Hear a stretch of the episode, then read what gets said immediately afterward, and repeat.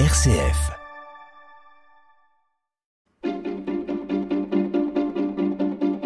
L'agenda des régions, les idées sorties des radios RCF. Trois destinations au programme ce matin, le Puy-de-Dôme, les Vosges et Lyon. Direction pour commencer Clermont-Ferrand, une ville où le rugby va devoir faire un peu de place au football cette saison, n'est-ce pas Stéphane Marcelot? Effectivement, bonjour à tous. L'événement ce week-end du 15 août, c'est le premier match à domicile du Clermont Foot. Oui, vous avez bien entendu, on laisse le jaune rugby un peu de côté et on troque le rouge. Clermont 3, ce n'est pas une grosse affiche, mais ça n'enlèvera pas l'adrénaline et l'excitation chez les supporters. Rappelons que pour la toute première fois de son histoire, Clermont et l'Auvergne ont intégré l'élite du football français. Des matchs de Ligue 1 au petit stade Gabriel Montpied, certains commençaient à désespérer de pouvoir en voir un jour. C'est désormais chose et l'engouement autour du club n'est pas retombé cet été. Pour preuve, le Clermont Foot pourra compter sur 8700 abonnés, ce qui constitue un record.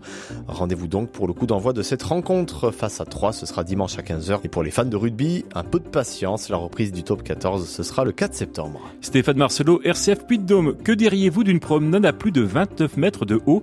Cet été, c'est une toute nouvelle destination qu'offre le parc naturel des Vosges du Nord, le tout premier chemin des cimes en France.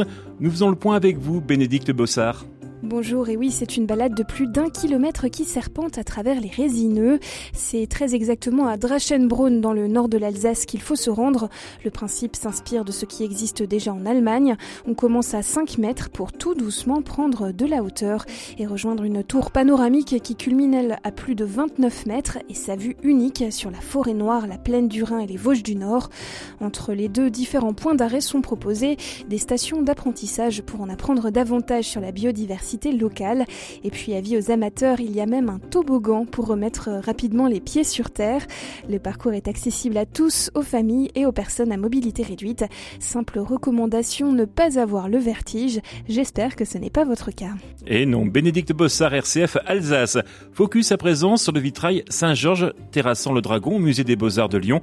Demain, samedi 14 août à 16h, une explication de 20 minutes accessible sans réservation sur simple présentation de votre billet d'entrée. Nous retrouvons à Lyon Renovol. Oui, et demain à 16h, un coup de projecteur sera posé sur Saint-Georges terrassant le Dragon, un vitrail de la fin du 19e siècle créé pour l'exposition universelle de 1889 à Paris et offert au musée lyonnais plus de 30 ans plus tard.